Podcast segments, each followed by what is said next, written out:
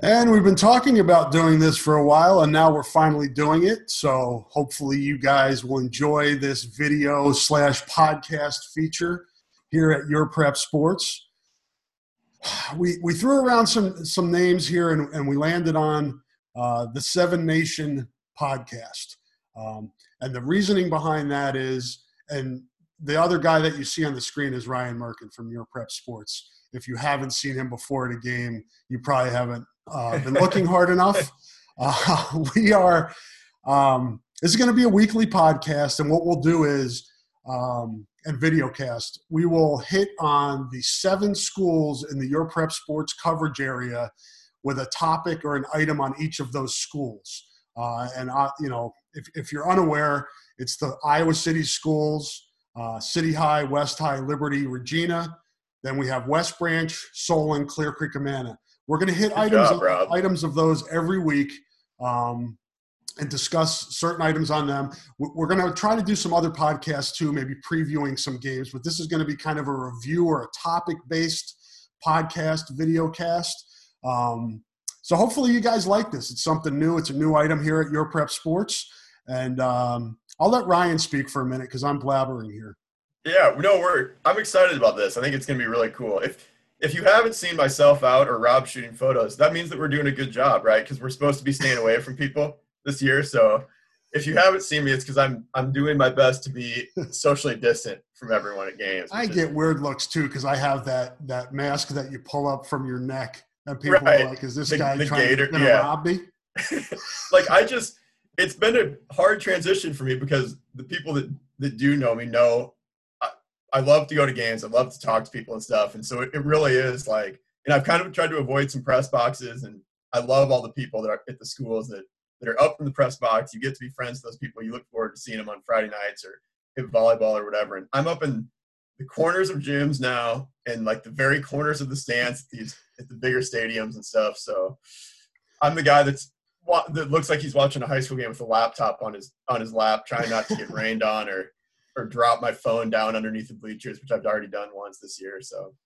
Hopefully as this pandemic moves on and we we you know it seems like we're making progress as we go along here hopefully there'll be more fans in the stands and we can interact with people more. If you see either one of us at a game just come up and say hi. We'd be happy to to talk with you. Um, so without further ado um, it, it would have been great to do this earlier in the year if we could have gotten this together a little bit sooner Right. but we, we've gotten to the point where we're moving into the last week of the regular season for high school football and then the playoffs. So we're going to hit on some important stuff here. Uh, for the- you know, for for us not getting it to getting to it earlier, we're at least getting it at a, to at a time where th- good things are happening right now. Important things are happening. right, this is the this is a great time of year for high school football, even on a pandemic shortened season. You know, the only the only problem is I feel like this is. I was just telling somebody the other day. I feel like this is the time of year that I really start to learn what we have with some of our area teams, and you you, mm-hmm. you start to kind of feel like you have a good or you have a good feel for what the teams that you cover are. This year, especially with the Iowa City schools missing three weeks, it's like I don't I don't have the same feel that I normally do. But at the same time, um, this is the most exciting time of the year for for high school football. Um, even with that, normally it's you're doing stories, you're breaking down every district scenario where you know who's in the playoffs, who's out. Everybody's in this year. Um, so, but but still, it's that time of year where you get some new matchups in the playoffs. So that's I think what people enjoy, especially about a year like this year where everybody's in. You're going to have some potentially interesting matchups right away. Great points, and it's going to be interesting to see how they. We, we've kind of gotten some, got re- received some hints on how this playoff thing's going to work and how it's going to look. Do you have any kind of idea how you think it's going to work with everybody being involved? It sounds like they're going to start. It's it's you know everybody loves the bracket, myself included, right? Who doesn't like to get a nice bracket? You know, you think NCAA tournament style, and then you, you pencil in who you think is going to go to the end, but it's going to be reseeded like they did a couple years ago. Um, sounds like maybe a couple times, and this I will say, in for my from my standpoint, it makes a lot of sense. You know, especially in the pandemic year, it sounds like they're going to try to use geography as much as possible while separating teams. You know, by Yeah. by record and, and things like that. But um, so I think they're going to try to do a couple they'll start out and they'll put people in pods, you know, so it sounds like pods of four. So you'll be able to say like, you know, these winners play. So you ha- you'll know who your next opponent is. Then they'll shuffle that up and do that again, and you'll be able to say like, you know, here's here's you know, we're, so we're down to X number of teams. These four are in a pod. These winners play, and they'll do that kind of out to till we get teams in the dome, which is always you know the semifinals are always that final pod of four. So sounds like you're to have to kind of look at it as like three mini tournaments, yeah. you know, with within each or a bunch of mini tournaments of three within each class. But there's still a lot to figure out there, or, or for them to you know release there. There's going to have to be buys um, as you get from you know in a class with 54 teams or whatever. Ultimately, you're trying to get down to that number like 32, 16, mm-hmm. you know, for what used to be the first round, quarterfinals, semifinals, etc. So you got to figure out how they're going to do that as far as is it going to be like you know fourth place team from one district playing fourth place fifth place team from another district or how are they going to do that early? And be interesting to see how all how all that plays out because what would be week nine or week eight excuse me the first week of the playoffs after the week after the seven week regular season i think there will be a lot of like games you know those first couple weeks um, which is fun i think for kids. When you have teams that are similar you know everybody thinks of that as the semifinals two nine and 0 teams or whatever but I just think it's fun for kids when you have two teams that are really evenly matched to play. And that's ultimately what this is about, right? Is watching those kids have a chance to compete. Again, I keep saying this, but especially on a year like this when two months ago, nobody had any idea. I, I think that gets forgotten sometimes, especially in high school sports. I, mean, I know there's still sports that aren't playing, or still states that aren't playing high school football right now. So a long time ago, or not that long ago, we're like, are we going to have football? And then we get a couple months into it and you kind of fast forward past that. So it's good that we're talking about this right now, Rob. It really is. Because I wasn't sure, you know, not all that long ago, I wasn't sure if we'd be talking about this in, in October. Or if, you know, you always wonder with the unknowns if you get through a season. Iowa City obviously had to be sidelined because of the online learning online only learning model, but now back on the field and moving again towards per- perhaps winning a state championship. That's the ultimate goal for everyone. And if we if we use college football as an indicator, I think the the high school playoffs are going to be wild, man. You can have some upsets going on, some crazy stuff that people don't expect. I agree, and you look at it too. Like I said, the Iowa City schools.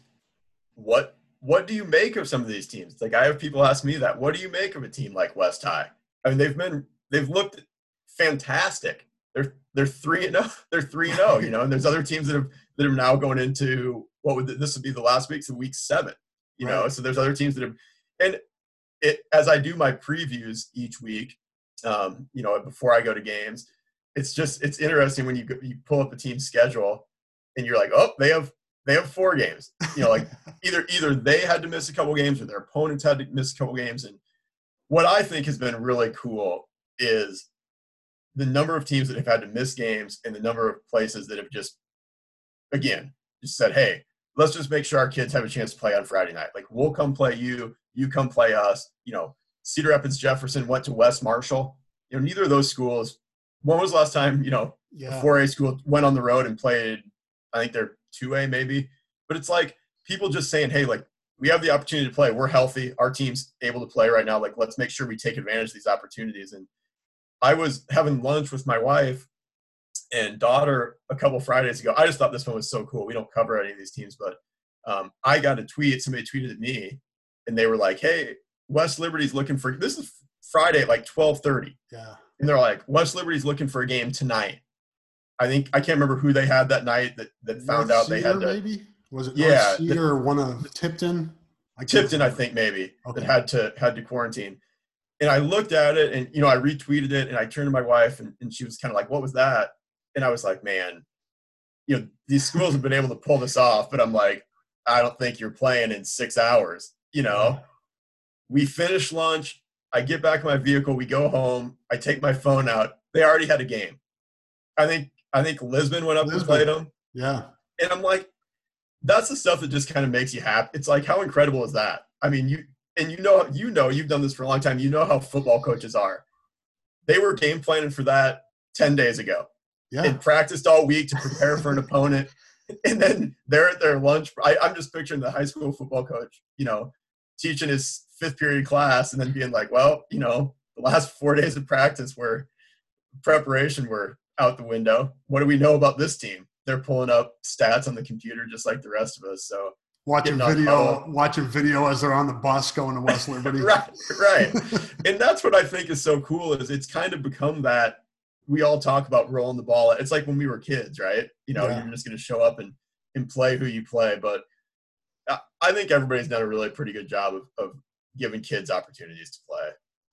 Yeah, it's been cool, and and, and they obviously, you know, was great foresight that they decided to let all the teams into the playoffs, knowing that there were going to be some hiccups along the way, and they've gotten there. You know, right. they, they've you know they've navigated those hurdles, and now they're moving towards the playoffs, and I think it's going to be wild. You mentioned West High a few minutes ago, and kind of how how will we judge the Trojans? Um, you know, having only played three games, but looking really good in those three games, and at the controls for the Trojans is uh, senior quarterback Marcus Morgan.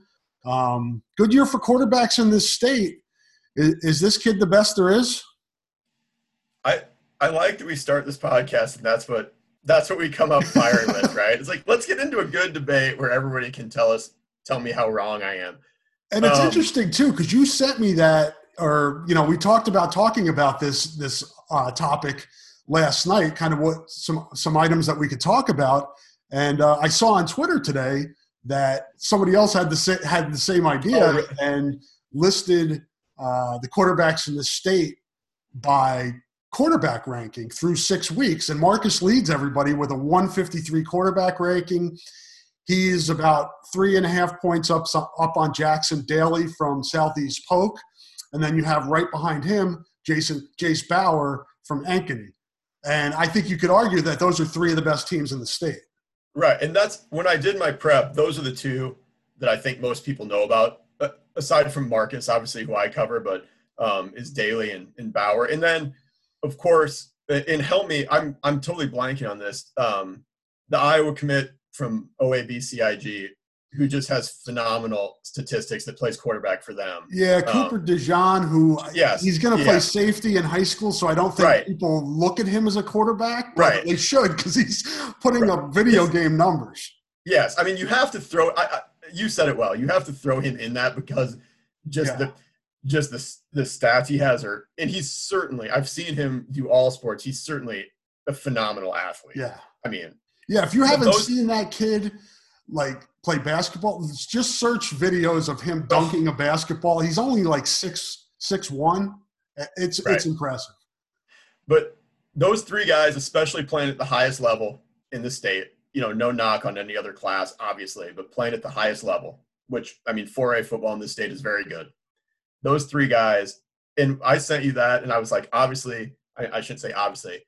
I'm going to say that Marcus is is the best like I cover West High. I've had the chance to watch his last two games. And I knew he was a very good player. He's been great the last two years. Kind of took over that job full time a couple games into his sophomore year. But I think you can make a not just a case, but a strong case, Rob, that he's the most impactful player in the state, any position. I, I really do. And, and the reason is like he checks all the boxes. You know, as far as you talk to coaches, especially about quarterbacks, and they're going to talk about the intangibles. I'm not going to go into that. I'm not at practice every day. I really, really enjoy talking to him, covering him. He's a really insightful kid. You know, if, if you ask him a question and he doesn't agree with you about it, he'll be like, nah, I, I, I don't think so. You know, this is what I saw. He's really insightful. Always enjoy talking to him. But the coaches say, you know, he has all the intangibles. When I see it, he's a winner. You know, he's a leader, et cetera. But and and this is my novice football brain, but what he brings that I think makes him so impactful on offense, uh, he's noticeably bigger this year. He can run, he can escape. He's one of the best high school quarterbacks I've ever seen. It it scrambling to throw. You know, most kids when they get out of the pocket, they're scrambling to run. He really keeps his eyes downfield. Does a great job of that. Some of that stuff that you can't really you can't really coach. Kids kind of have that. But his arm talent, his arm strength nothing you have an entire playbook that you can run and that's the thing with high school football is, you know, you play to your quarterback strengths, and you know at all levels what having a difference maker at that position does. Yeah. And he's a difference maker. But it's just the idea that you can be on one hash mark and every route in the route tree all over the field is available to you as offensive coordinator because he has that type of, of arm strength. I mean, where you want to run out to the opposite hash mark, he'll put it on the money right as the right as the guy turns around. There's just not that many high school quarterbacks that physically can do that. I mean, you know, he throws a baseball 90 miles an hour. He's, you know, he's a college baseball prospect, obviously, maybe a professional baseball player. So he has that, but I'm a huge stat guy, and I'm not going to muddle up our podcast all the time with, with stats. I promise. Bring the numbers. But we need, we need statistical backup I, here. I looked this up because I thought this one was super interesting. This includes incomplete passes. So this includes incomplete passes on plays that they run that end that with Marcus Morgan throwing a pass or running the football. Okay. So offensive snaps in which he throws a pass or runs the football, West High aver- averages 9.7 yards per play. Wow. And that includes That's, good. that's you know, pretty good. So I mean he's I think he's that's good. for I mean, you think about that, and I just Yeah. thought about it how many big plays he's had running and passing. His game against senior the other day, he was uh, 12 of 23, I think, which which knocked his completion percentage way down because he'd been like he was 13 of 14 against City High, which I thought was the best um, high school performance by a high school quarterback I'd seen in a long time. But against senior the other day, they hadn't practiced, and they could get together. They hadn't had been able to have official practice with Right. coaches for three weeks, and that team, you know, senior's very good. They're a top 10 team, and he came out and threw for 230 yards and three touchdowns, ran for 71 yards and a touchdown, and had two interceptions and returned one of them 50 yards for a touchdown. Yeah, he's playing defense too, right? Does he play safety? That, yep, and that's when I said the most impactful. I know there's a ton of kids that that play both ways. Not as many in 4A, but there's a lot. Mhm. Gable Mitchell at City High is on the field for every single every single snap. He's another kid that's super impactful. But Marcus plays a really good safety, and they use him there now. And he's kind of that true old school safety. Like they don't want him up in the box for 50 defensive plays. I don't think, considering how valuable he is. But he's a really good tackler. He really breaks on the ball. Not the one that the pick six he had was a tip pass, but he had one at the end of the half, last play of the half, where he backpedaled, stuck his foot in the ground, and made a really nice break on the ball. Um, and then he punts. And, you know, I'm sure they'd love to have him return kicks and everything, but he averages over 40 yards a punt, and he's a really good directional kicker. And when you worry about in high school when you're trying to do some directional kicking with having that like 12 yarder off the side of the foot and some of that stuff, he hasn't had one of those. He had a 62 yarder the other day that you know wasn't all balanced when they were backed up to about their 10, only up by like one touchdown that really flipped field position. He's just a super talented kid, which is why he, you know, is a four sport athlete at the highest level in the state. But I think you can make a really good case that he has more of an impact on the game than than any other player in the state. And that's and as you said, there's really good quarterbacks in the state too, and a bunch of really good players too. But he impacts the game, you know, in 85, 90% of the plays that that happen in the game. He's out there a lot and has a big impact. Yeah, it's unfortunate for him and you know other kids in this 2021 class. Um, you know, with the the recruiting dead period that's pretty much run since the beginning of this pandemic in March and goes through the end of this year. I think had that not happened, um, and if he were right now able to take visits like normal, I, I think we'd hear a lot more recruiting hype about him. I do too. And and you know, it's just going to be really interesting to see what that young man decides to do because again, he's so he's so talented and he's such a good I mean, I've talked to a lot of people about him in baseball and then especially this year for baseball, you saw it even in the major leagues with how how guys um, dealt with pitchers. You know, he's not a hitter, so you can't I mean, he is a hitter. He's actually a good hitter. I saw him hit But I a mean, home his- run at Liberty this year. this Yeah, his, he's just such a talented kid. yeah. Uh, he makes it look really easy, but his future is pitching. Well, when you have a pandemic and you, you know you you don't just throw a guy out there and be like, all right, you know, give us seven innings today when he's got the type of future that he does. And I just don't think he ever got into a rhythm this summer pitching the way that they wanted him to. And you want to you want to be careful. You're never going to you know risk anything with his arm and how he felt. And I still saw him be very good a couple times this summer, but he has a bright future. I think again, as I said, I think he's as good as he is. I think he's like you said. I think he's maybe underrated. I don't even say I don't want to say underrated from a recruiting aspect, but he's playing football at such an incredibly high level right now, like much higher. And then again, he he starts out great. They have three weeks off, you know, right. and so you look at his stats and all those things, and it was already going to be a, a seven game season or whatever instead of nine. So when you look back in the in the stat books, it won't pop, but he is playing football at such an incredibly high level. I would I'd like to see him, you know, if he had a year to just play football to see what type of quarterback the stuff that they can do with him in their in in the RPO game is I mean he just he's a nightmare to try to to try to defend the way he runs that. And he's he's really good at reading that stuff too. And it kind of rides that handoff to the to the tailback. And he has a good set of receivers too. You have to give those kids credit. Graham Goring and, and he's got some Demario Williams. He's got some really good receivers but um, he provides a different element to a high school offense than, than what I've seen a quarterback provide in a long time, maybe, maybe ever of me doing this, which is only, you know, 15, 20 years or whatever, but he's a difference maker. You convinced me. He's the best quarterback in the state. There, the there we go. We're coming out hot right away, right off the bat, Rob. Let's move on to number two in the Seven Nation podcast, which would be City High. Um, tough game at Linn-Mar last week, fell 50 to 36. Um, they finished, and we should mention um, West has a, a, a difficult game against Kennedy this week. We'll we'll get sure. into the previewing those games, but we'll just mention who these teams play this week. Um, Iowa City battle this week with our second uh, subject here, City High. Um, they play Liberty, and uh, important game. I mean, one and two and going into this week, Ryan. Why, why is this such an important week for City High?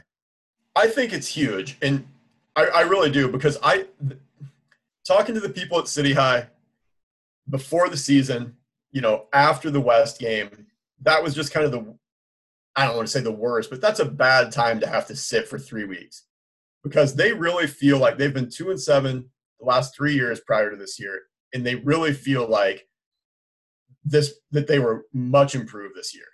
And I've only seen him once. I saw him in that West High game, and I see what they're talking about. They're they're a much better football team than what they have been. They really are. I like than, I like their other than Hamilton, the quarterback, and, and, some other players. They're pretty young still, aren't they? They're they're very young. No, a lot of those guys kind of got tossed out there last year. A lot of their linemen, but they've got some size up front. They've got some guys at the skill positions. Gable Mitchell's a really good player. Um, Jamari Newsom didn't play against uh, Linn-Mar, but he's he's a good running back. Um, they've got some other guys that in the past game. Colby Kutra, he's a senior, but he's a nice tight end. He's a big target. He lives. I really like. I really like. He's a great kid. um, they go to our church. He's awesome. But they good really, family. they yeah, absolutely, absolutely. Um, sorry, he's a good. Sorry, I messed up your train of thought. No, no, he's a good target. I think they're much improved. And you look at the you look at the way the season plays out for them. It's it stinks for all the for all the Iowa City schools. You know, when you miss three games. Right. But I think for them, it came at a bad time. You're coming off that loss because I think that Linn-Mar is a winnable game for them. Linn-Mar had to sit for their own, you know, COVID. They had to sit for COVID, mm-hmm. but they got back and they had a game. You know, that Saturday previous they played at Prairie and Prairie got him pretty good, but you've seen that a lot in college. These teams that have had a game, you know, after a layoff or had a game at the start of the year, it's kind of goofy. How much different like, they look. You mean like like a team that might might have played like Louisiana?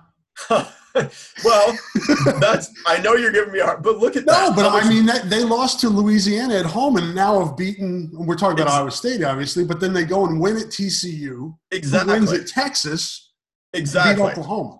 And TCU is a good example of that too. They're yeah. playing their first game against Iowa State. Right. They're trying to figure everything out. Then look how they looked on Friday or on Saturday. Totally right. different looking team. Yeah. You know, as an Iowa State fan, I'll take the fact that they looked that they looked, you know, not so great their first game. But I think Linn-Mar came back from that layoff, shook off a little bit. You know, yeah. you're getting hit again, all that stuff. And I think that's a really winnable game for City High that they happen to have after three weeks. And they were practicing, and I really commend all the I mean this, like all those kids and all those people in that situation, they had people step up and trying to, you know, help get these kids to practice and continue doing something for three weeks. They weren't sitting on mm-hmm. their couches. But it's a layoff. They hadn't played a game in three weeks, you know? And and so they lose that one. I just think this week is huge for them because I think they can win games, it plural, in the playoffs with the right draw. I really do. But two and two feels a lot different than one and three. And, and especially when your one win was your first week, that was August, you know, and you're going to play a playoff game in the middle of October. Man, it feels like you haven't won a football game for years, I'm sure. You know, that first win probably feels a long time ago. So, and, and Liberty's saying the same thing, you know, but I, I was going to ask you this game has become really fun really quickly this Liberty City game. And like you said, we can we can talk more about these in, in another pod. But I got to ask you this: you have the natural City West rivalry, right? I mean, that goes back to the '60s. I think West opened in the '60s, late '60s, yeah, early '70s. For people that don't, we both both of us worked at the Press Citizen and worked in sports at the Press Citizen. I, I worked there starting in '97, and my main beat was high school football and uh, did a lot of stories on the history of the boot. And those teams were good, man. Those that's yep. when City and West were playing at a high, high level. Um, not that they aren't now, but that was different. They were kind of the teams to beat in the state for a 90s time. They yeah, and, that game uh, was the game. That was, I mean, that was really cool to be around. I've not been to a City High Liberty game yet, so, so I'm not sure what that's like. I would think that the more natural rivalry is West and Liberty right. because it, you have the crossover there. Yes, it's still Iowa City. I mean, it's still Iowa. I mean, if you were playing, um, you know, one of these schools against Regina, it's still. I mean, it's the community. You're going to be. Right. You're going to be up for it.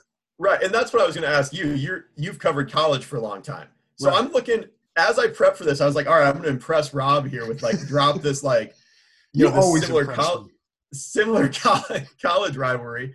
So you're right. You have the old school West and, and city rivalry that goes back years, powers. Then you have the the natural West City High or West, excuse me, West Liberty split. You know that that kind of natural rivalry. Right. But this City Liberty rivalry, they played right away. You know, and, and West and Liberty didn't play, um, you know, until this year when they were in the same class. But City and Liberty, first varsity game for Liberty's at City High. Super good game. City kind of jumps on and Liberty comes back. City wins that one. Last year, it comes down to a field goal. Basically, as time expired, 23 20, back and forth game.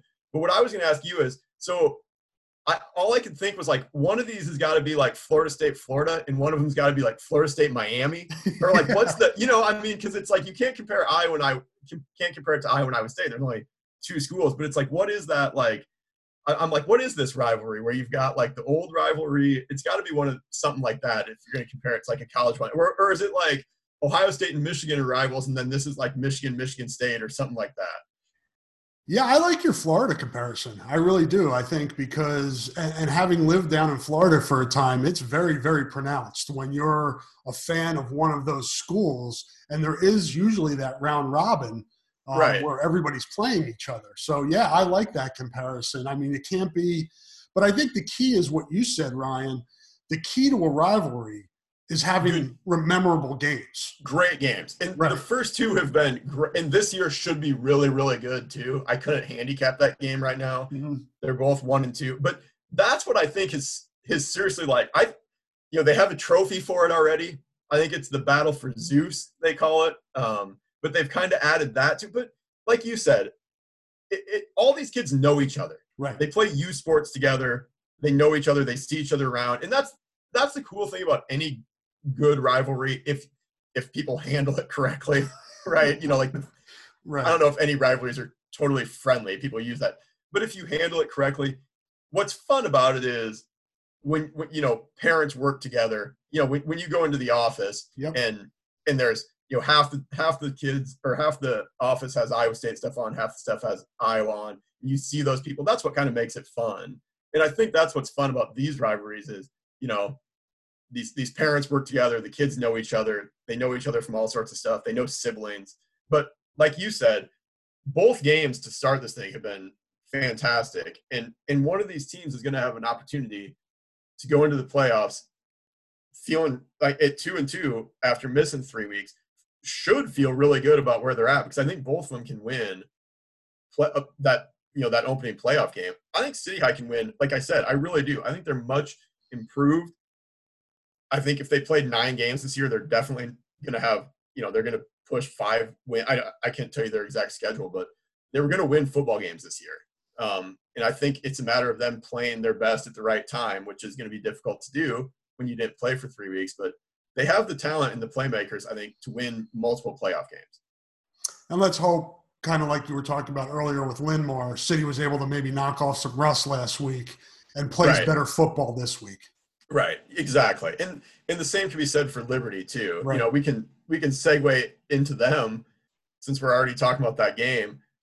I don't know what to make exactly of Liberty, Rob. I mean, so they lost what? They lost to a good Cedar Rapids Prairie team last week. Make no mistake about that. Prairie's good. It was 48 14. But um, like you said, I'll let you take it away. I don't know how you gauge that type of game when Prairie had been continuing to play and Liberty hadn't. And on top of that, um, Prairie runs the single wing. Yeah. Old, old school single wing. yeah.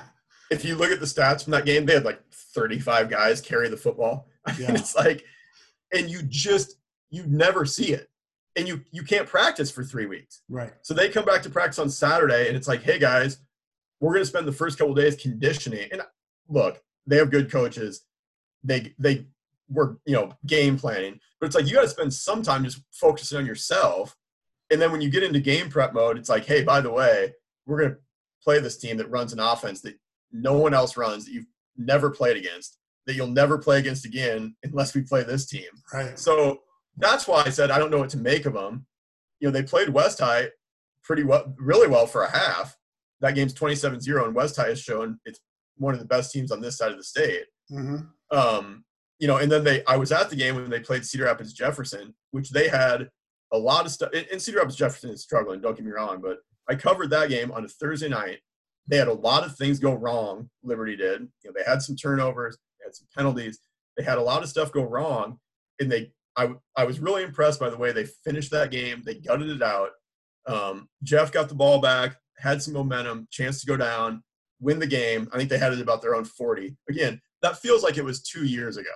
It was you know a month ago, but they hadn't played in three weeks. And Liberty stepped up and got a pick on the first play of that drive, and you could just feel that's their first win as a 4A team. You could feel talking to those kids after the game you could they're coming out of the locker room and you just felt like a sense of not I don't know if I'd say relief, but just a sense that they'd prove something to themselves. Mm-hmm. And I'm like, you know, this could be a this could be a momentum building win for them. And then you know they're not able to play for three weeks, and they had really tough games in that stretch. I think of three weeks, if I remember right. I think they had I think they had Linn-Mar in there, um, but I think they had maybe Cedar Falls and, and somebody else too. But they're a team that even after seeing them one time I'm not positive what to make of them.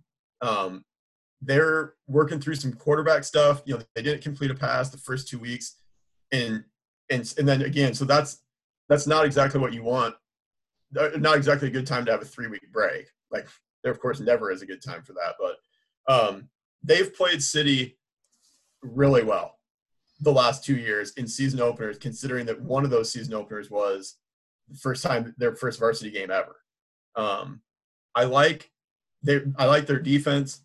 Um, I think they're getting better up front, but they are to me a little bit like a lot of these teams on the eastern side of the state, where I don't know what to make of the entire eastern side of the state as far as they don't do excuse me they don't do strictly like the east west split anymore for the playoffs. Right. But you have West High and Pleasant Valley at the top. I guess I'm assuming they're both unbeaten. And then you have a bunch of other teams Cedar Rapids, Washington, Cedar Rapids, Kennedy, um, Bettendorf, both Dubuque schools. And Dubuque Hempstead's very good. They're probably maybe a little bit above those teams. Cedar Rapids, Prairie, where I just look at these. Some teams have missed some games because of opponents or because of themselves. I don't know how all that shakes out. I really don't.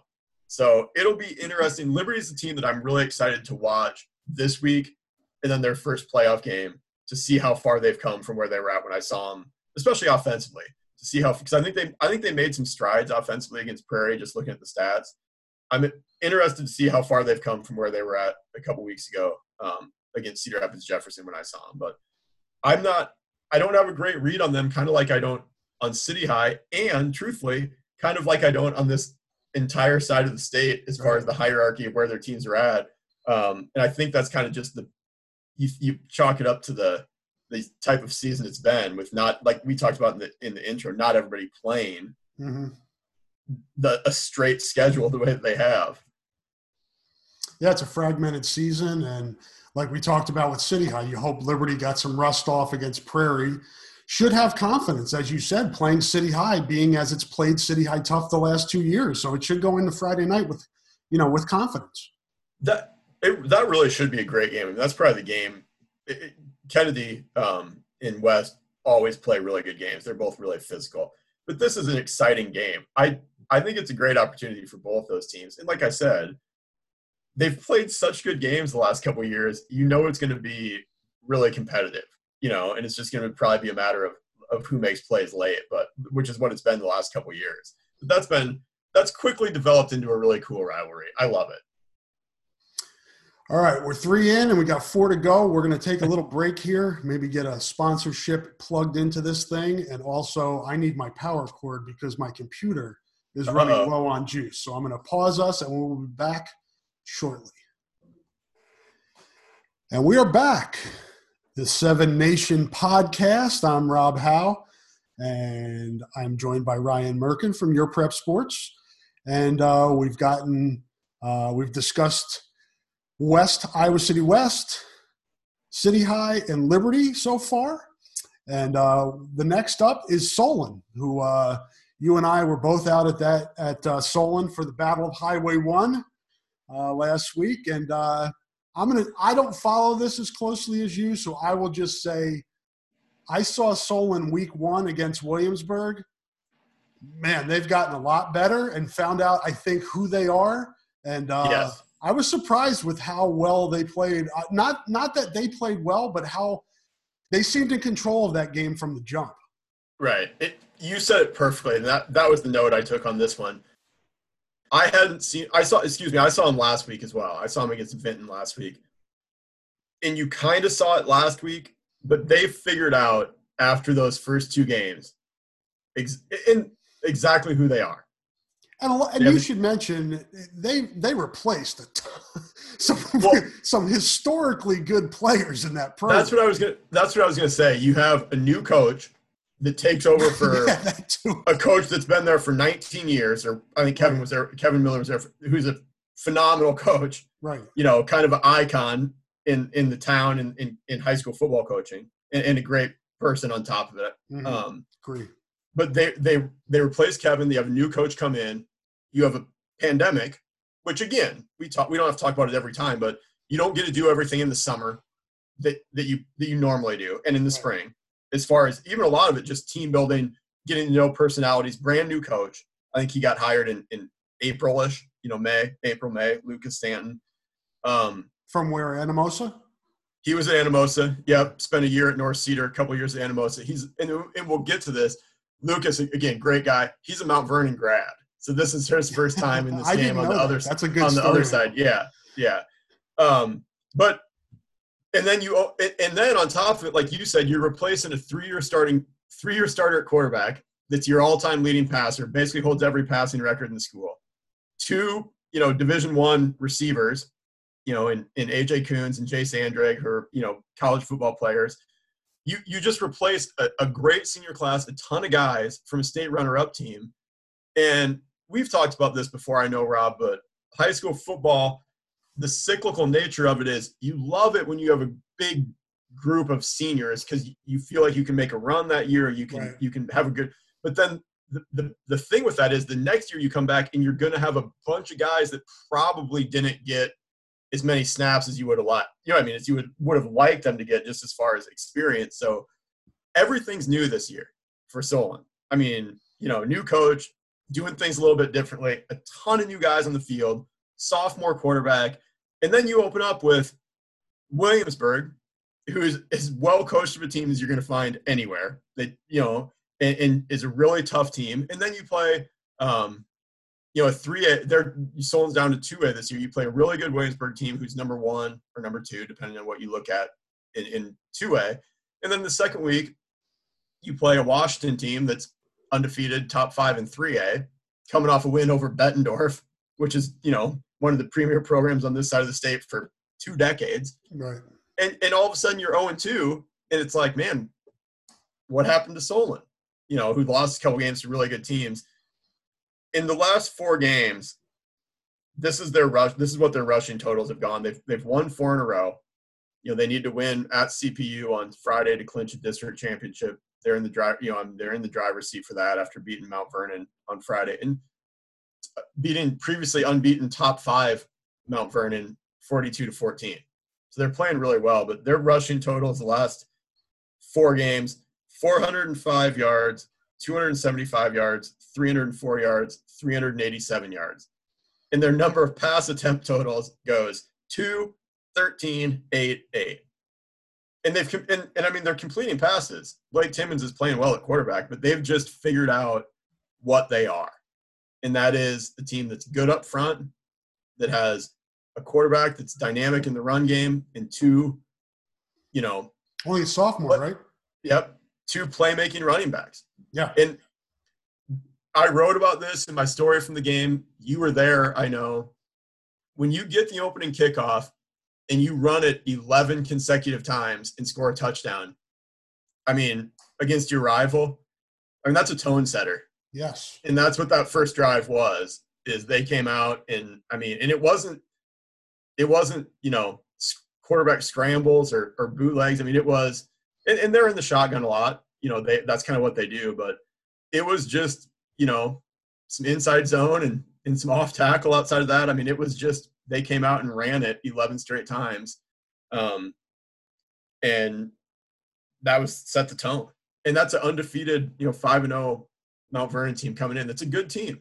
And that's, that's what gotta, I mean, you're Mount Vernon, you're you're top 5, you're rolling You've lost 17 in a row to your rival, and then boom, 18 in a row. How? I mean, you've been around for you know quite a bit of this this run for Solon over Mount Vernon. I remember the old days of Coach Hanson and Coach Bellamy. Coach Bellamy was crusty, man. He was one of those old crusty coaches. And Ed Hanson would.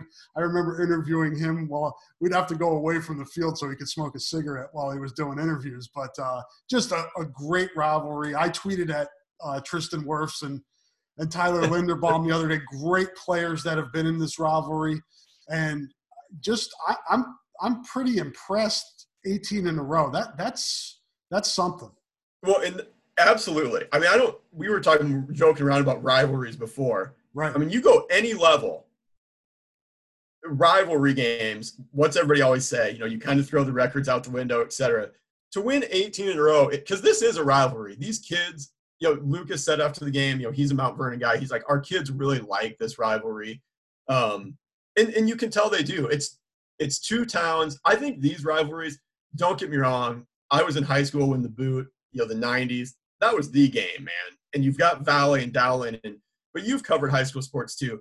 These towns this size, like you know, this this kind of 2A, 3A town that really take a ton of pride in their high school athletics. These rivalries are great. Yeah. You know, because you have that that that you're you have that town pride kind of too. You know, it's not just like a side of town. Um, this is this rivalry is really cool. They're the schools are seven miles apart, eight miles apart. You know, if you're from Solon, you know Mount Vernon people. Mount Vernon know people know Solon people. But I just think that's really impressive. And what makes it really impressive too, Rob, is I went back and looked. You, it goes back. You know, I I started covering it in 2013, and so you know seven years. But you go back in these 18 years and you look at Mount Vernon's teams during that stretch. You know, they're four and five last year, five and four the year before that, nine and two, nine and three, 12 and two, six and five. I mean, Solon hasn't won this over a bunch of one and two right. win Mount Vernon teams. I mean, you know, these are basically Quality the whole wins. time I've been here. Mount Vernon's been really good. They had a dome team in there. I think that was that 2015 team. Um, the best game that I've seen in the rivalry was 2016. That was a, a Tristan Wirfs um, team. and that was 26-21. I remember that game. I think Solon was up like 20 to 6 maybe at halftime or 20 to 7 and then it was 26 to to 6 maybe I think they returned a, a kickoff for a touchdown. Somebody from Solon can can correct my memory or Mount Vernon. I'm sure they'll then, let you know. But then they Mount Vernon really got their run game going. You know, obviously I'm sure Wirfs played a big role in that. He's pretty I mean, good. Just, oh my gosh, he was an okay high school football player. He, uh, I think he's he's starting in the NFL. Oh, and he was he's graded out incredible. He's, he's, the highest graded right tackle like in football right, right. now. That's does it su- does it surprise you though? I mean, talk about just a no, but it, again, it confirms what we thought. Like when we watched him in high school, we're like, "Holy crap!" Right. This I remember unreal, and now where he's confirming what we all saw. I remember talking to you because you know, like a lot of people that that saw Tristan in, in, high school, you know, you watched him wrestle, you watched him do other right. stuff. But I remember talking to you at Drake Stadium, and I can't remember if it was Drake or um or State, but we were standing over. I think it was uh, Drake relays because he had an incredible shot um, shot put battle with Jared Brinkman, right. another great high school you know high yeah. school athlete. But we, we were just looking at each other like you're watching him, and it's just so effortless. I mean, it's like he's casually. It's like me and you casually having a chat where we toss a baseball back and forth, and he's throwing this shot put 70 feet like it's like he just made it look like it was the easiest thing in the world. But incredible athlete. Yeah, um, that's a great rivalry. It was good to see. Uh, you know, we, we talked about you know the uncertainty of high school football this this season, you know, with the pandemic, and I, I you know, seeing that game and seeing how you know excited the kids were to play that, it kind of gives you you know. It, it reaffirms how important this is to people who put in a lot of time and effort to make it happen. And, and those right. rivalries are special. Right. And what was really cool this year is, you know, they're in the same class for the first time in a long time. Mm-hmm. Again, you know, Solon won some some of those state titles um, in 2A, um, but it was cool this year. And I know Coach Stanton brought this up after the game.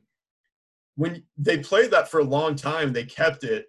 Uh, they kept that rivalry going, and it would always be in the first. I think a lot of times it was week two.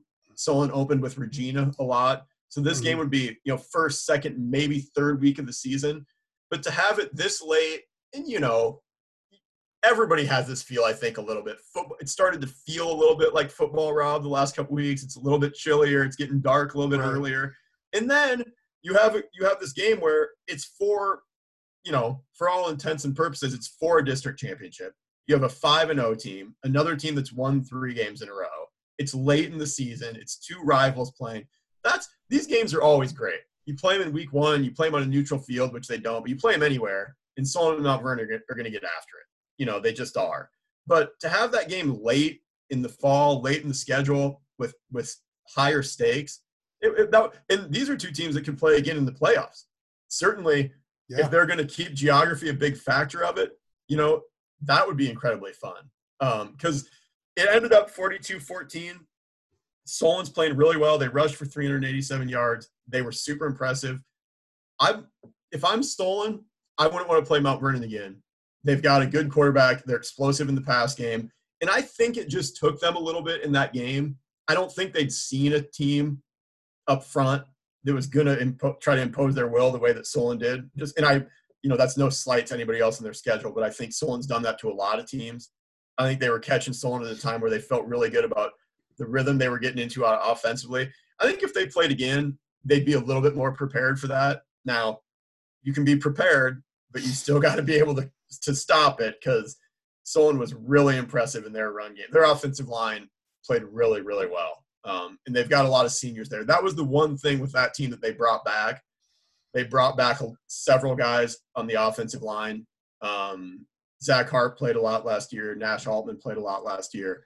Um, and I'm forgetting another. I'm forgetting somebody else that played a lot last year. But they brought back some guys on that on that offensive front, and then Caden Knipper is a young guy that's that I think he got pulled up at the end of last year to varsity, and he's really um, become a very good lineman for him. Gage Marty um, is plays guard, and he does a good job for him. So I think that's the strength, and I think them figuring out that that's their strength and what they are. Um, has really, like you said, they've formed an identity, and this is the time of the year that you need to do that. And as you mentioned earlier, they will uh, Spartans will go for five in a row and can clinch a district title up at Center Point Urbana this week. So we wish the Spartans luck. We skip uh, or we move from one team that's uh, hot to another team that's hot. Clear Creek Amana now four and two after its third straight victory, uh, 37 to seven over Oskaloosa. Um, another team that seems to be hitting its stride. Ryan, is this a team that can uh, maybe do some damage in the playoffs? Ab- absolutely. There, if you're looking for a team in 3A that's quote unquote under the radar, that can that can really make a postseason run. And I don't mean, and again, we don't know exactly how the postseason is going to set up, but I mean, I told, I talked to Coach Gabe Baker a couple weeks ago, and I thought he kind of confirmed this. He had a similar feeling. I thought their schedule set up really well for them this year in terms of when they had their big games. So they opened with a game at Mount Pleasant. Mount Pleasant's a good team. They lose that game by a point in a game, and, and were negative three in turnovers. So they turned it over three times, didn't have one. So, you know, they lost. You're not going to make excuses for it. But at the same time, that's a game they probably could have won on the road. They beat Muscatine, and then they have Xavier in their in their district opener, which I thought this is what I thought set up so well for them. I thought that was the in a in a season like this, where everybody gets into the playoffs, a loss in, week three isn't a potential season ender for or you know what I mean, isn't going right. to prevent you from getting into the playoffs. I thought that was the perfect time for them to play the team that, you know, is the gold standard in 3A. And, and I mean, has been for a while. I mean, it, I think everybody says every year, you know, Western, it was Western Dubuque and Solon last year in the finals. I, I still think everybody looks when the old brackets used to come out, where's Xavier? I mean, they're, they're the gold standard 3A program in this state and have been since they dropped down to 3A. So to get a team like that in week three with basically no consequences if you lose that, you know, I thought that was perfect for them to say, let's see where we're at. Let's see how we stack up. Let's see what we can do. In talking to them, they didn't say, talking to the kids about it and and you know, Coach Baker, they didn't say, oh, we should have won, we could have won, whatever. They just they saw that. They felt like they didn't get some breaks in that game and they were dealing with some injuries. But I I think as much as you can, I think it was 30 to 7, maybe, Rob. But I think they came out of that feeling like they got a really good sense of where they were and, and where they needed to be. Mm-hmm. And they've outscored their last three opponents something like 127 to 24 and been really impressive, taking care of business against teams they should. I think, and they have a real, uh, Friday will be a good kind of test for them to see where they're at again see where they've come from. Xavier Grinnell's a good team. They have uh, they have former West High coach Brian Sauser as their head coach. Um, they have a running back that leads the state in rushing yards. He has like 1,500 rushing yards in seven in six games and like 24 touchdowns. He's a big physical kid. They have a big line, so it'll be a good test to see how Clear Creek, how far they've come from that Xavier game. But I think that they're the team. They have a lot of the things that I look for when you're talking about a team that can make a run in the postseason, as as maybe I don't know if you want to call them an underdog, but obviously you know you look at the top two or three teams in the state, you obviously expect them to win postseason games. But some that can be that kind of team that's that's a postseason sleeper. They have a really really good coaching staff. Gabe and his staff do a tremendous job. They're going to be well coached. They're going to be well prepared. That's number one. Number two, they have a lot of experience. They have a lot of experienced guys. Alex Figueroa at running back, Ryan Navarra, TJ Bowlers. Obviously, they have a lot of guys that have played a ton of varsity football. A lot of those guys got kind of tossed out there as Nate Beckman. A lot of those guys got got tossed out there as underclassmen. Played a lot the last couple years. They're really experienced, and then they play good defense. Uh, they've given up some rush yards this year. That's something maybe that you could say they could improve on. But offensively, they've got they're explosive offensively, and what I really like about them is they can they they have they're really balanced. balanced. They're yes. really balanced. That's what I was they thinking are. in my head when I saw them yep. like Benton. They put they stress defenses because you have to respect the run and Abs- the pass. They have, I think, three guys that have more than 180 yards receiving. You know, and we're talking about what now? This is going into week seven, so a six game season, six right. game regular season. Um, Navara has really come a long way as a quarterback. He's playing really, really well. He can really he can really spin it, but he's added enough of a running element, you know, in his game.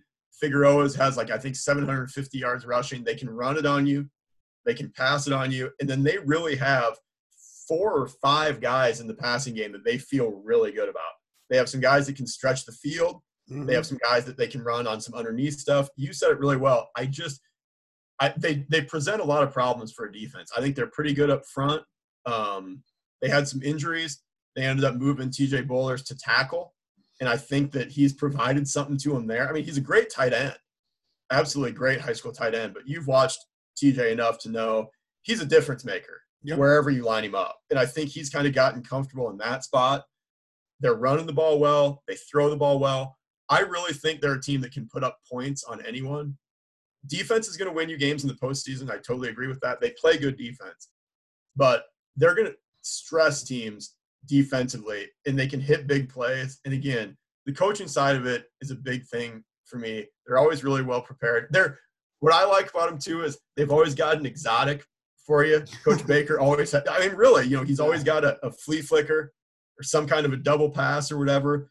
And th- if I'm an opponent I would be really worried about playing them because I feel like they're a team that you're in a game and it's 7 7, and all of a sudden you turn around and you look at the scoreboard and it's 28 7 in the middle of the third quarter, and you're kind of like, you know, what, what happened a little bit? They can hit big plays, they can they feed off momentum. And then with the coaching thing, the, the players have really bought in to that program. And I feel like they're really playing again after the Xavier game. I feel like they're really playing with a ton of confidence, which you look at this time of year, it's you mentioned it. We're going to harp on it all the time. There's going to be some craziness that happens.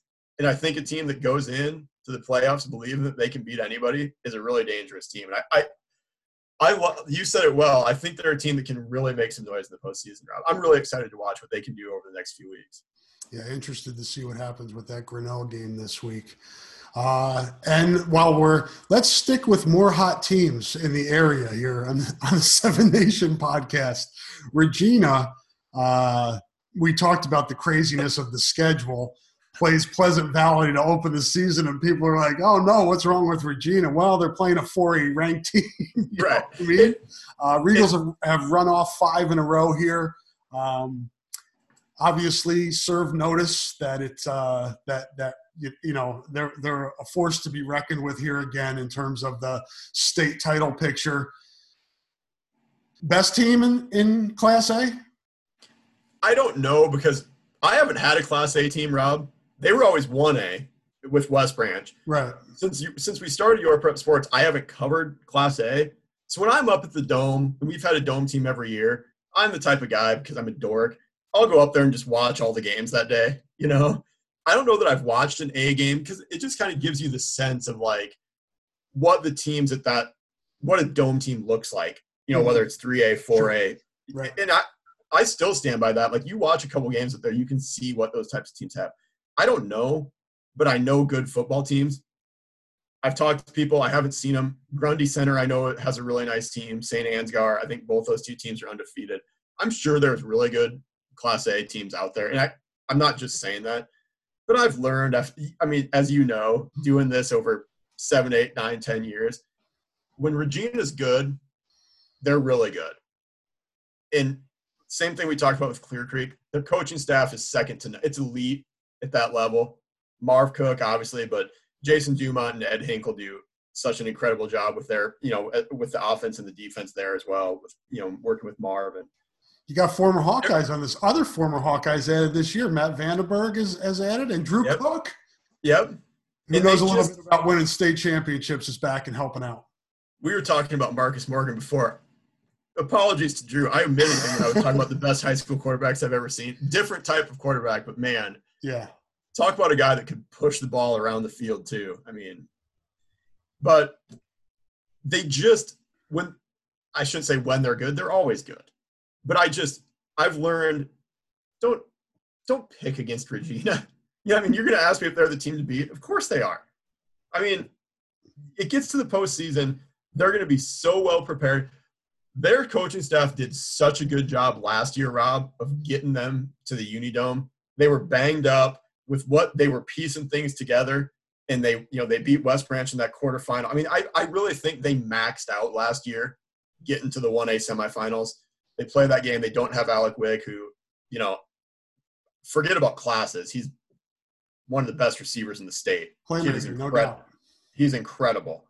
Um, at, they're without him in that quarter or in that semifinal last year against Van Meter. It kind of got away from him, but they maxed out last year getting to that game. This year, if they max out, they're going to win it. That's my opinion. They're dealing with some injuries again this year, but that with what they have in their offensive trio, and and I'm going to say small schools again. I can't speak super intelligently to Class A and you know as as just a group Class A because I haven't watched a lot, but you're talking any small schools, you know, one A, A, eight, play, player. I don't know that you're going to have a better offensive trio than Ashton Cook at quarterback, Alec Wick at receiver, and Theo Coley has really, really given them a giant boost in the run game. I mean, he's become a really dynamic part of that offense too. He like really came on. Clear, like you said with Clear Creek, it's that balance. It stresses yes. the defense. I watched yep. them play I watched the first half against Lisbon, and it just you have to prepare for a lot. They can hit you because again, I'm not going to harp on this forever, but Alec Wick is so good. Mm-hmm. I mean, you can't at that level, you can't single cover him. You can't even really. I mean, you got to put, you got to build your defense around trying to stop him because he'll go crazy. I mean, he'll have 200, 200 yards and three touchdowns. And what Coley's brought to their running game, he was really good at the end of last year. He's really explosive. And then Ashton Cook is just, again, make all the throws. You know, has played for four years. That's the other thing you talk about experience. Wick, um, Wick, Cook. They have a ton of guys that got put in there. You know, early in their careers. They've played a ton of football. I think getting to the dome last year was really big for them. Mm. They hadn't been there in a couple years, and that's the thing. And I talked to Marv a lot about this. When you're building a program like this, it's not new for anybody ever. When you're going every year, which they were, you get there, there's not that like initial like even even kids that didn't play a central role in the game the year before they've got the routine down right they've gotten up on because those those games in the past and class a it'll be a different schedule now but in 1a they always had those morning games you know in yeah. the semifinals and they'd done the routine before they'd gotten on the bus they'd eaten they'd gone up there they'd walked into this big giant building you know it's different you play on the turf et cetera et cetera et cetera and i think getting i think that's part of what puts them ahead in that race in A right now. They got there last year. They're not going to be awestruck by it. Those guys have played there. I think they're better up front this year than they were maybe last year. Um, but they just it, it it made me smile when you said it. The last couple years, I've had people ask me, or you you feel like it's the sentiment early on in the season, man, what's up with Regina? Because they would lose to Cedar Rapids Xavier, you know. And this is actually a credit to Regina they won so many of those games, you know, yeah. in the in from 2010 and on, and even before that, they won so many games against the Solons, the Xaviers, or they were in those games a couple years where they maybe lost them by a touchdown. That you get conditioned to it that Class 1A schools aren't supposed to go beat right. 3A champions and 3A semifinalists and 3A powerhouses. It doesn't happen all the time. And they made it common that then this year they lose to a team that's that they add to the schedule late. That again, talk about a late, a, a tough late ad.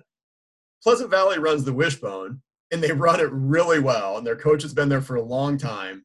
And you see something like that, and you don't have a long time to prepare for it. And now you look, and I think they're six and zero. Oh. Um, I'm pretty sure. I know they were five and zero. Oh. I'm pretty sure they won last. Yeah, they're still unbeaten. I think. So they're a really good team. And then you come out of that, and, and you kind. I kind of got the sense that people were like, "Oh man, like you said, is what's wrong with Regina? It's like because you've been so conditioned to them that they're going to go, you know, beat these bigger teams, and yeah. it's like you know they're they'll be fine. And then they got a really nice win in week two up at Clear Lake, who's a, who's a really good two A program. Yeah. So they're just fine. They're going to go into the playoffs, and you know we'll we'll see what they're when they get a little bit further because obviously they should be playing you know deep into the playoffs again. But like I said, they haven't won it the last couple years. I get that, but to me, I talked about Xavier being the gold standard. I think Regina is still the gold standard for you know small small school, small class football in the state. You got to beat them. It's a little bit like the Dowling thing, you know. They're not going to beat themselves. You're going to have to come. You're going to have to come beat them. And I think this year, they're the team that that people are chasing right now. And another thing, Rob, quickly about them, during a lot of those years, the playing those games early against the Xaviers, against the Solons, they had it this year with the Pleasant Valley, with the Clear Lake. That's a big benefit for them because you see, I talked about it with Clear Creek and Xavier in week three. You see right away, this is what level we have to be at. You know, pad level, all this stuff, you know, execution, um, just playing hard because those teams are going to bring it, you know, and you see you have to take it to another level. And then you've kind of got that time to, to get there. And they've obviously gotten there pretty quickly this year. And we'll wrap things up uh, with another team that's hot. Three in a row for for West Branch. Um, tough one last week 28 21 against Durant. Um, what do you think about the, this Bear team? Um, I saw them. What was that? Week two down, at, uh, and they played a, a, you know a pretty good West Liberty team, pretty tough. Came up short yeah. in that one, but like you talked about with some of these other schools, a lot of these schools in this area, Ryan, that have been really battle tested so far. I think you can say the same about West Branch. Yeah, I, um, I think I saw the light bulb come on for them. I really do. I I had them in week three, um, in that that was the rain week, um, if I you will. I wimped out on that one. I was supposed to shoot photos, and I wimped out. I don't blame you. That that week was tough. I mean we had games all over. Solon was at Union. I can't remember what else we had. Uh, Clear Creek was at Xavier, and I mean, it, it was inescapable. The whole state was covered in like a green, yeah. like the radar was just. I just quit looking at it because you were just going to get wet. But um, they played at Solon. They played Cascade at Solon in, in what ended up being kind of a weird game. They were down 21-0, came back and had a chance, you know, at the ball like the 35-yard line to go in and tie it.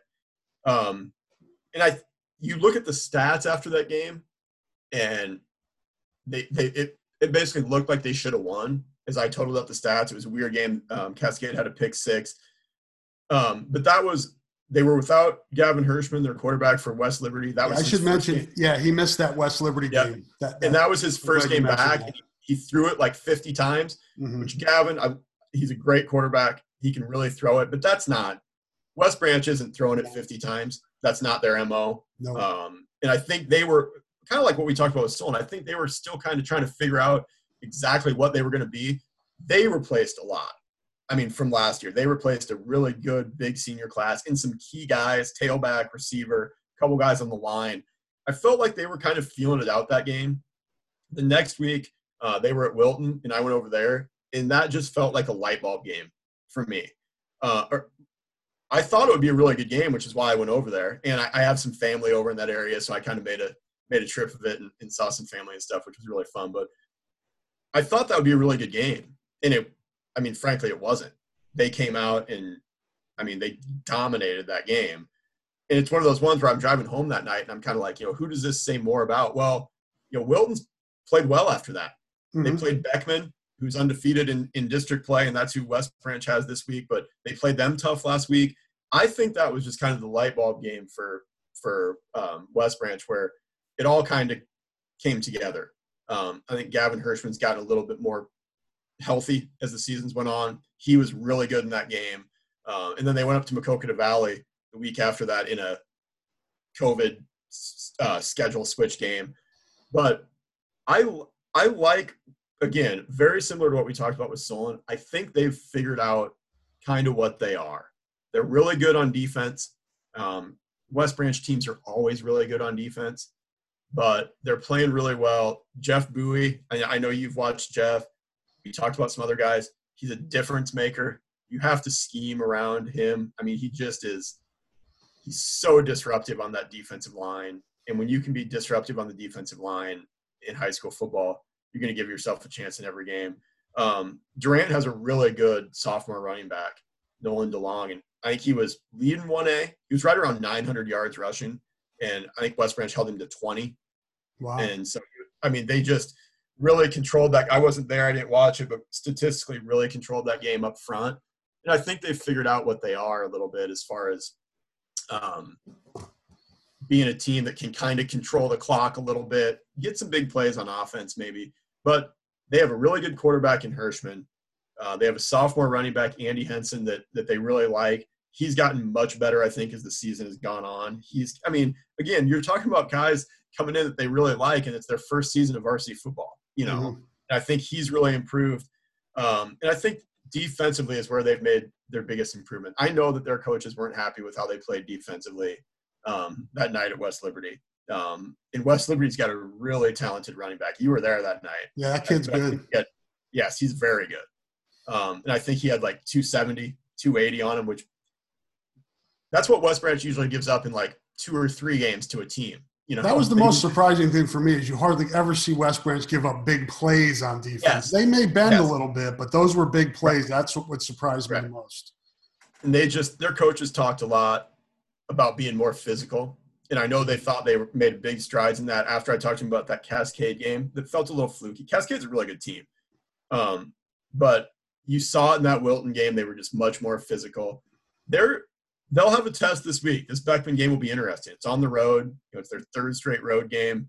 Um, but they're another team.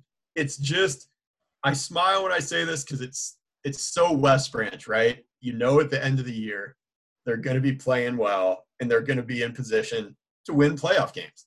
It's just the way that it seems to always be. A couple, a couple of those years, I remember three or four years ago, they played like everybody on the team at quarterback. They just had injury after injury after injury, and um, Cooper Cobbler, who was like their you know all-state tight end, ends up playing quarterback at the end. But but still, and they I think they ran into Regina that year. But still, at the end of the year, they rattle off you know two three wins, and you're like, man, they look they look really good now.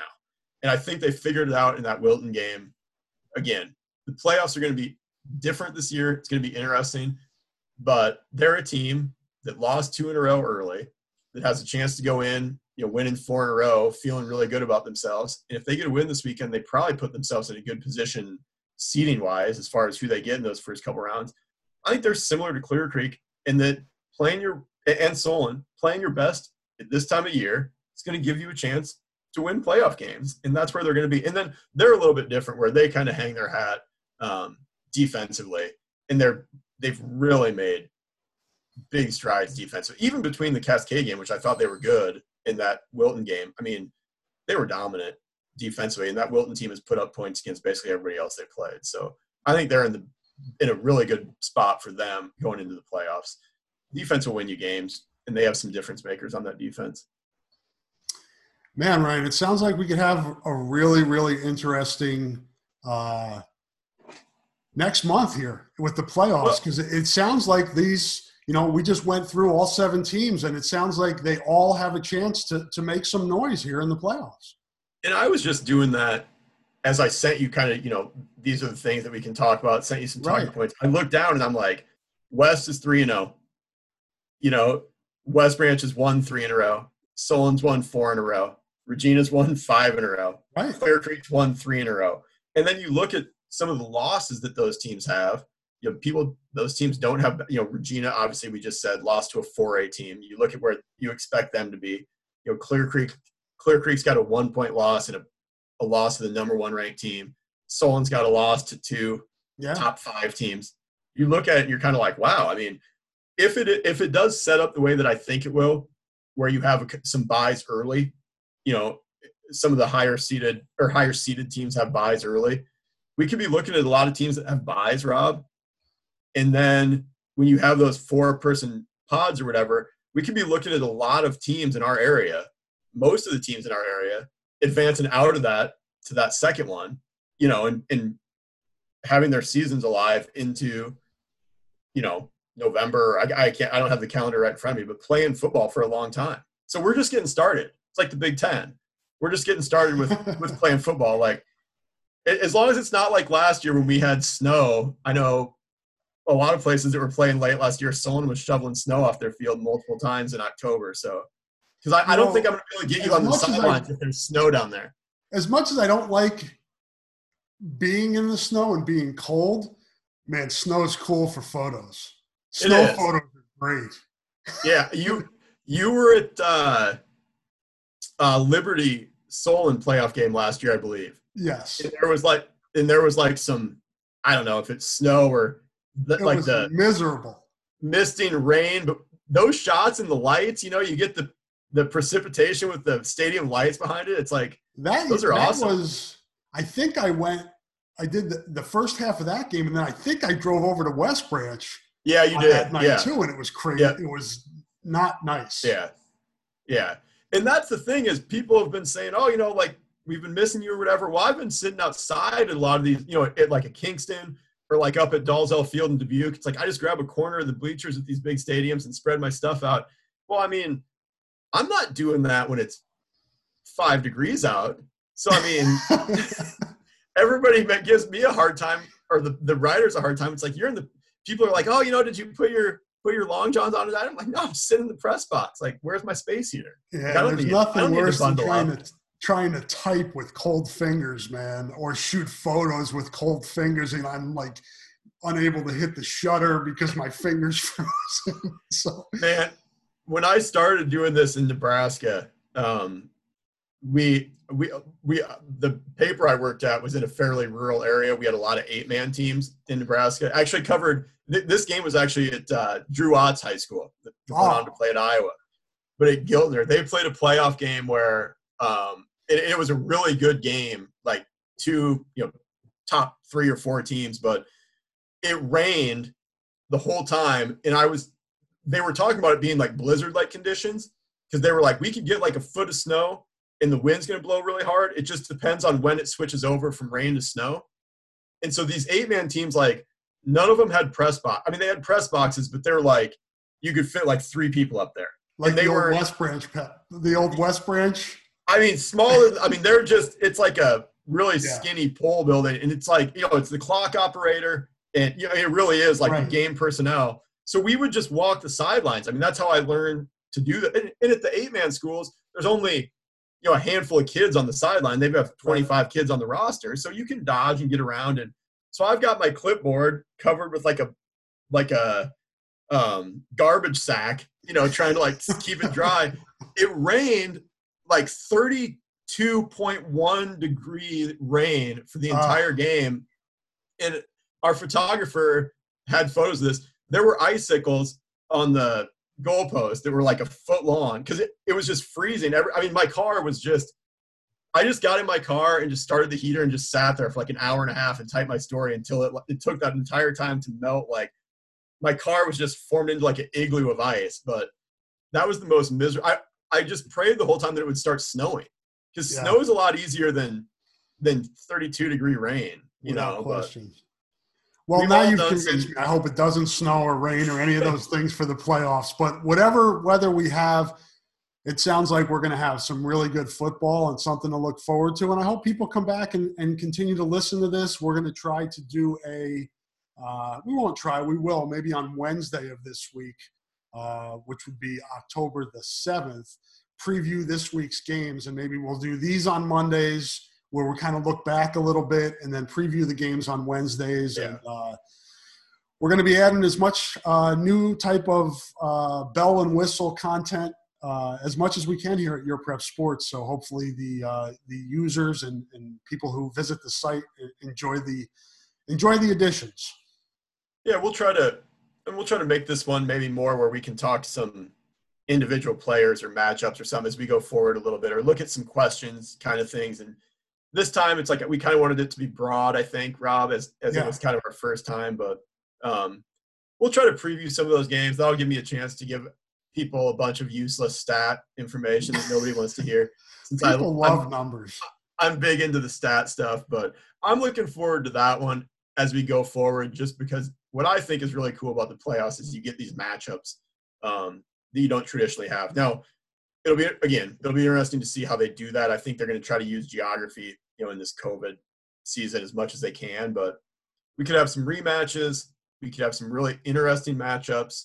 Um, so I think it'll be fun to kind of preview those and let let people know um, maybe what to expect from these teams a little bit that you don't play year in and year out. So we can maybe take a look at how we think some of those teams match up too. But it'll be fun. I'm looking forward to it, Rob.